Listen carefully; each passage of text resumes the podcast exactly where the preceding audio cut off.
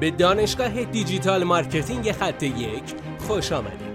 ما در اینجا روزانه تجربیات خودمون رو در زمینه افزایش بازدید سایت در سطح بالایی به کارآفرینان ارائه میدیم که ما هم از همین تجربه ها و تمرین ها استفاده می‌کنیم.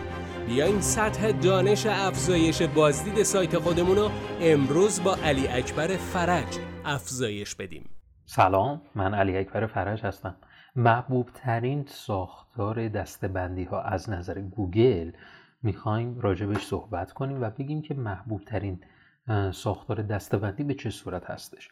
معمولا افراد دستبندی ها رو به صورت رندوم انتخاب می‌کنن و در سایت خودشون برای نوشته ها و برگه ها و محصولات و خیلی چیزهای دیگه از این دستبندی ها به صورت رندوم استفاده می‌کنن. بهترین روش برای استفاده از دستبندی ها با هدف اینکه می‌خواد در صدر نتایج گوگل قرار بگیره به این صورته که بیایم اون دستبندی های شاخص رو در منو قرار بدیم.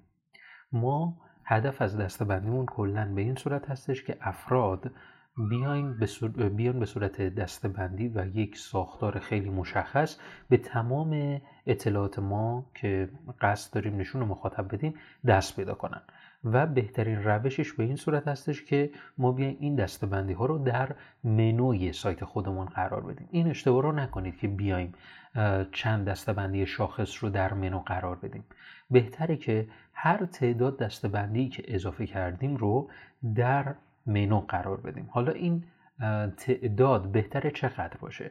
طبیعتا اون تعداد باید تعداد حداقلی باشه که در برگیرنده چندین برابر اون تعداد دستبندی ها نوشته ها یا محصولات ما قرار بگیره. مثلا اگر ما به صورت مثال خدمت شما عرض کنیم مثلا 100 مقاله در سایت داریم.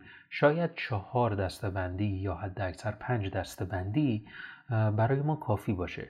و گوگل می‌خواد این تعداد این تعداد دسته بندی ها حداقل ممکن باشن که اون ساختاری که برای کاربر نمایش داده میشه گیج کننده نباشه. چون هر چقدر تعداد دسته بندی ها هم افزایش پیدا کنه باعث میشه که کاربر در انتخاب اون دسته بندی ها دچار مشکل بشه.